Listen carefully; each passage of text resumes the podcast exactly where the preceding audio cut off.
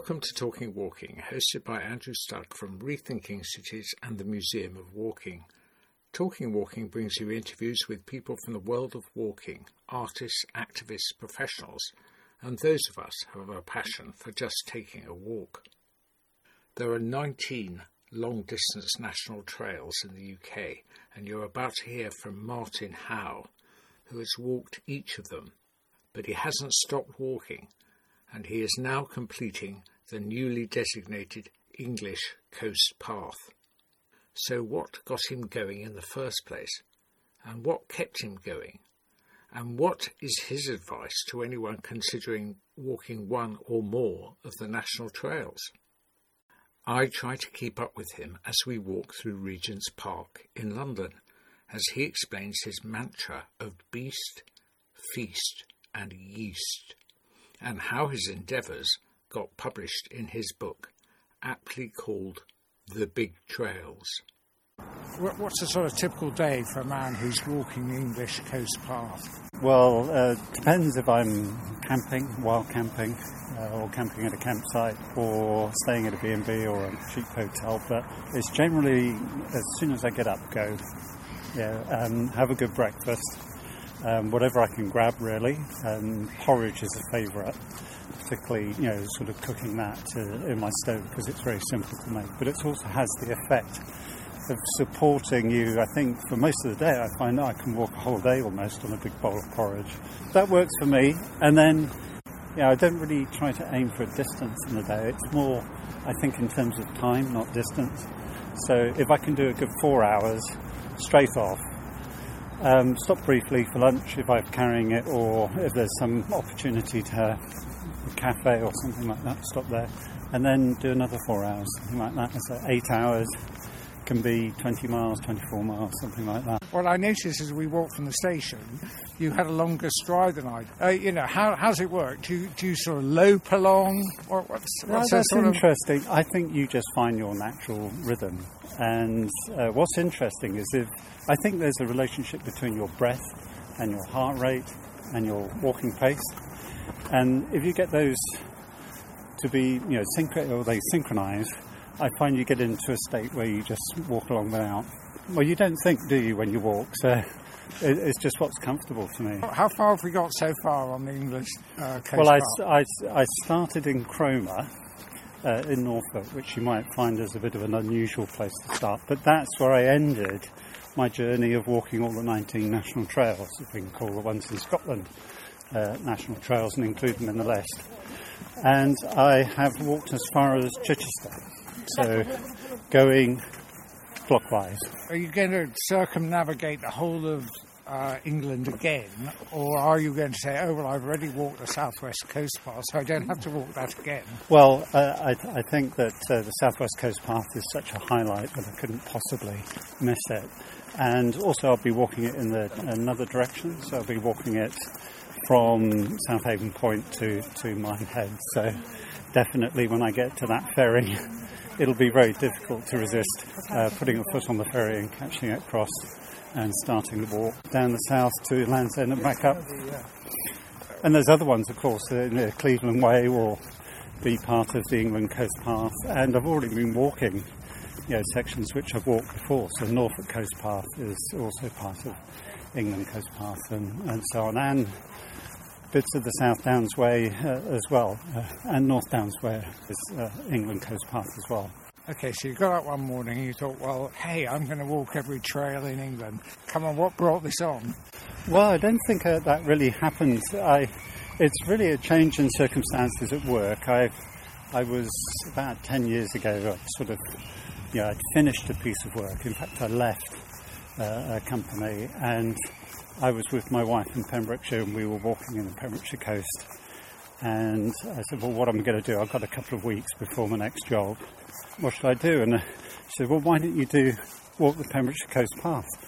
And then that triggered a memory I had when I was 15, when I walked the Pembrokeshire Coast Path in the mid 70s with a friend of mine, where we used to have canvas putt tents and brass Primus stoves and things like this. And so I thought, oh, let's do that. So I set off to do that. I'd already been doing some mountaineering and general, you know, sort of daytime walks, maybe a weekend walks, but I thought I'd do that, so I did that, and that sort of triggered the interest. And after that, I walked the Ridgeway, and after the Ridgeway, I said, well, I'm going to have to ask, uh, you know, all this time you're still married to your wife. Yes. She, she so all of these walks you do alone, or do you do it with her, or do you? Uh, no, do I do them on my own. Uh, I, I, I- I mean, I'm quite content with my own company.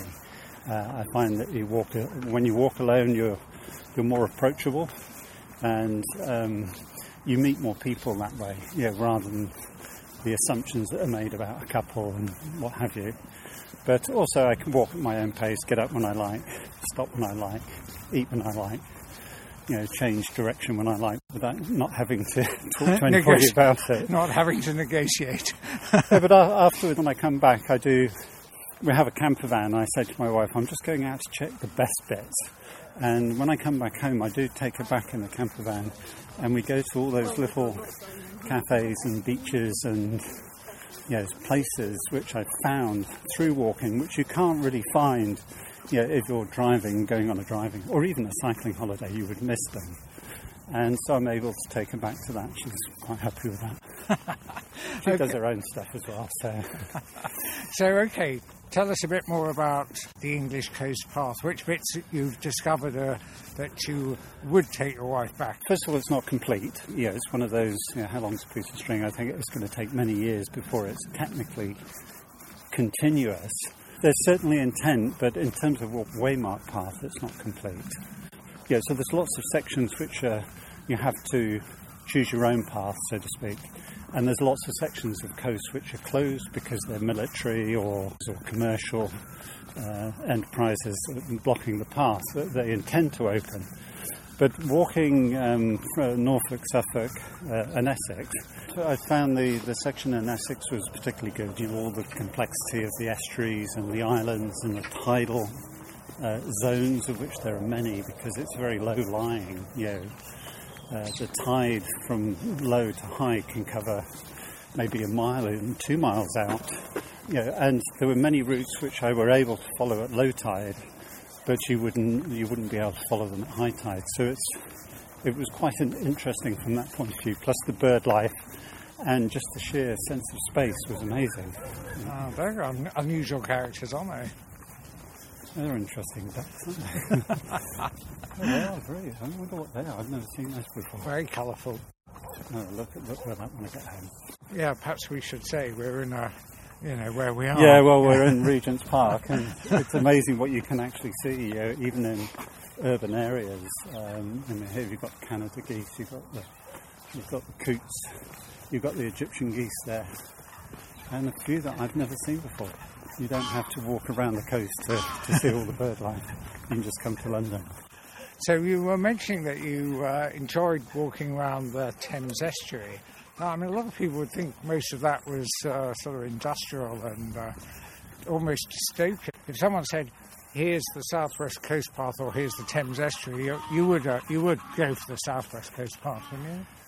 Yes, but I do like the contrast. I like the reality of industrial landscapes and then changing into you know the estuary and the seawalls and the history and the forts, which are there, the medieval forts, and the bird life was exceptional, and just the general sense of tranquility. I mean, you would walk for most of the day and not meet anybody. Mind you, this was in November.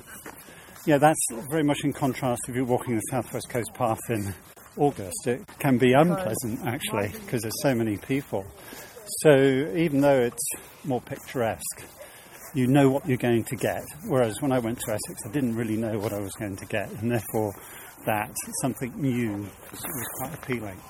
Okay, so tell us a little bit about the planning for these uh, walks, because I mean, this this is really, and now you must be a bit of a expert at knowing what you need to plan. Did you did you start with a checklist and then discover the checklist was inadequate? Well, you say that I'm an expert. Maybe in the early days I used to put a lot of effort and I was very meticulous about planning. But now I've become very complacent and I do get things wrong now. I tend to think three days ahead, yeah, nothing more than that. I certainly don't have two weeks booked ahead and where I'm going to stay and everything planned. I've got a rough plan, and um, you know, having a tent always on your back gives you a lot of flexibility. But it's nice to know when you set out in the morning that you've got somewhere to stay that evening, uh, particularly if you're walking in the winter when it will be dark. You don't really want to be sorting out accommodation. And a couple of times in Essex, it, there were problems, and I found it easier to catch the train home and stay home and come back again on the train. I'm not sure whether my, my listeners would uh, now discover I'm interviewing someone oh, who's you know, done. When, when, your, when your wife says that she's making a nice curry or something like that, that sort of adds to the persuasion. But I didn't walk it continuously, I walked it in sections. I think the longest I went for was about two weeks. But there were sections when I was only walking five days.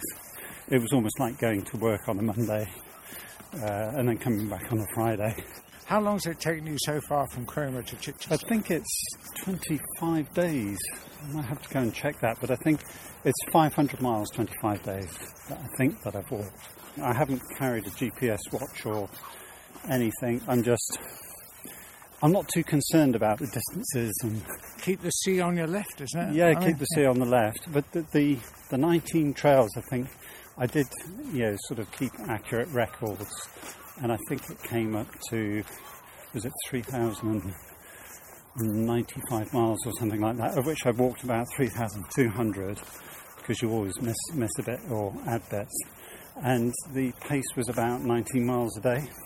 Oh, that sounds incredible to me. I mean, I, I'm exhausted by walking about eight or nine miles a day, so uh, 19 is. Uh...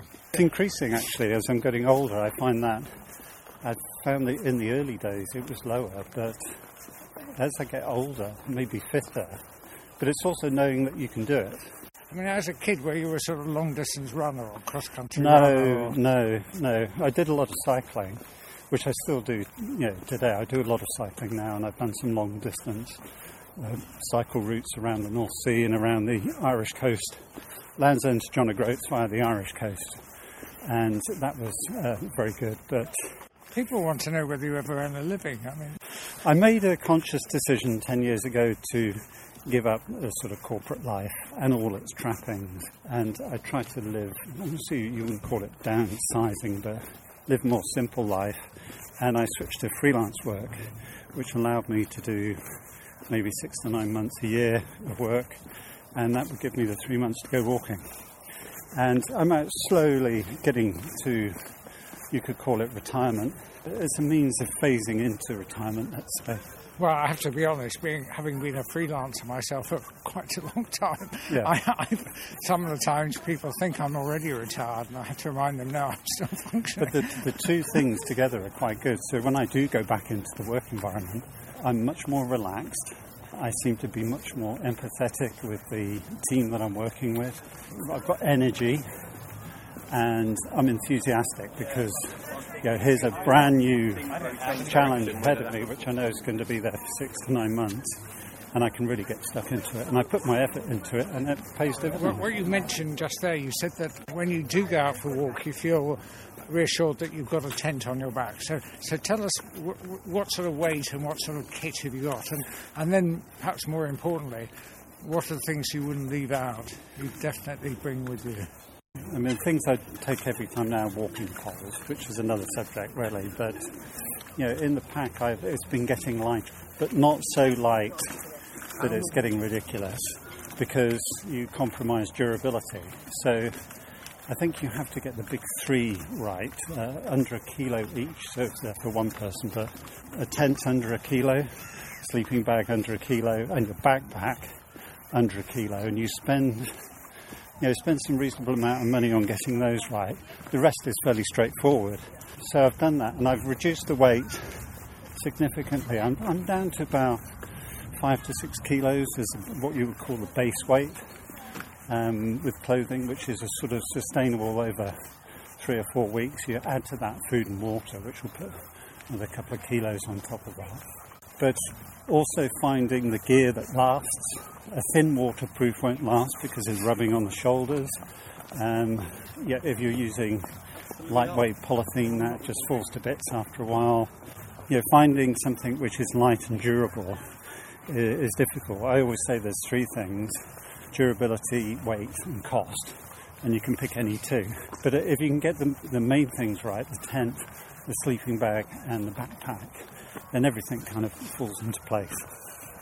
Every day when you set out, you're always carrying a tent, or no, because sometimes you really plan to be. Generally, always carrying a tent, except when I know that I'm staying, I've got places booked, I might be going for five days, which is a pleasure actually. But actually, the weight is not that much difference because I carry more clothes. Are you taking a camera with you, or no? Uh, just use the phone. I'd like to take a camera. I joked with the, um, you know, the guys walked around Britain, Quintin Lake. Yes, yeah. And yeah. he's got a kit list. And it shows in there that he's got a tick remover, which he's cut in half to save half a gram. But he's carrying five kilos worth of camera kit with him. but he is quite interesting. It's not about where he's gone, I mean, it is about, but it's why he's going, you know, to take the photographs. And his photography is fantastic you've written a book, um, The Big Trails. Yep. Did you set out with the intention of writing a book, or uh, how did you keep notes? And I would just write the basics of the day, not focusing on what I had for breakfast or how far I walked. I would make a note of that, but, but what was unusual about the day? Who did I meet? What did I see? Sometimes I call it uh, beast, feast, and yeast, which was what beast did I see? it was a bird or a deer or something. You know, what was interesting about the food, because I like food when I'm walking. And yeast, which was what was the beer. So I just kept a record of that. That accumulated over time. And this was the days before the uh, social media and what have you. And I used to write postcards and send them home. The Southwest Coast Path, I've got, I think, about 40 postcards, which you know, when I came home, my wife gave me this pile, but it was it was the diary as well, a mixture of notebooks and postcards and other means and photographs was the source data, so to speak. So part of your Southwest Coast Path walk was the search for the postbox. Yeah, every morning, yeah, and stamps. um, yes, I met um, somebody on a walk, and we were talking about famous walking books, you know, particularly Richard Merrill, for example, and his is it Turn Right at Land's End, which was written in the 70s. And he was a super fit military guy who used to carry like 90 pounds on his back, a huge backpack. And he would march, you know, he wouldn't walk, he would march around. It's a really good book, and, and we talked about other books we really enjoyed reading.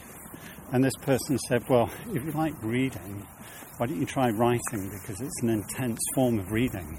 You know, like television is passive, but reading is not passive, it's sort of slightly active. But if you want to take it further, then write. So I started writing and just to see where it would go. And I sent a couple of chapters to friends, some who were copywriters and some people who were sort of not in the trade but connected to it and they made a few suggestions. So I went back and rewrote them. and said, "Yeah, that's good. Keep going." And before I knew it, I had 19 chapters. And as soon as I managed to get that out on paper, the structure, the content, the research, the dialogue, the descriptive stuff, everything, then I went back and really tried to polish it as much as possible. Not with the view of, you know, necessarily getting it published, but you know, just for my own pleasure almost. I, I, got it to a state where I thought, well, let's put it, let's try and get it published. And I contacted know, a dozen publishers, and nothing happened for six months, nine months. I thought, oh, well, let's just stick this as self-published Kindle. And so I was just thinking about a book cover and commissioning somebody to do a cover. And I got an email from Vertebrate said they'd like to publish the book. I was absolutely thrilled. Uh, I found out later that it's unusual to get a completed copy of a book that was pretty much finished. The editor didn't have much too much work to do, and it just went from there really. When you get back to Chichester, you'll be completing the English coast path, but what happens next? Well, after the English coast, which shouldn't take too long, I'll probably finish it this year. But I'm I'm keen to do some more cycle touring. I'm particularly keen to do some more off road cycle touring in and around Scotland and the Scottish Islands, which I've already done some island hopping uh, on a bicycle, uh, which was really enjoyable. But I haven't really thought about it yet. I, I think what I really need to do is to get into Europe. So, cycle tour in Europe, I think, would really appeal. It's only when you come to the end of your current project, if you call it that, that something you know, sparks into your mind that uh, triggers the next adventure. I know it's going to be difficult for a man who's walked so many places and uh, so far, but can you come up with a couple of recommendations? Anything coastal, I recommend, but I'm partial to coastal walking. Ask which is my favourite, and none of them particularly, but the one of them which combines all the elements for me in terms of the people that you meet, a bit of coastal walking, a bit of inland walking, you know, um, is the Cleveland Way. And so I, I, definitely recommend that. And then for a coastal path, I think the Pembrokeshire Coast Path is, is a good introduction to rugged coastal walking. And some of the sections there can be, uh, can be exceptional. Well, I've, I've been to Pembrokeshire and um, and I sort of walked a bit of the coastal path up to St David's, and I remember that was that was really lovely. Well, if, if you just walk out to the St David's Head, because it's got a prehistoric feel to it, it's almost like being on the top of a mountain when you go out there, and you've got all the you know sort of uh, ancient burial chambers and what have you. But you just sit on the end of that point and watch the porpoises and the birds. It's a fantastic place. And that, that section from St David's up to Fishguard is, is really good. And the youth hostels on the way, there's one in White Sands Bay, there was another one in Trevine, and there's one in Pwll Deri, all exceptional uh, places to stay. You've been listening to Talking Walking, brought to you by Rethinking Cities and the Museum of Walking. In this episode, you've heard from Martyn Howe. If you have any views on this interview or any walking issues, we would love to hear from you. Just follow the links on the Talking Walking website. We look forward to having you along for future episodes of Talking Walking.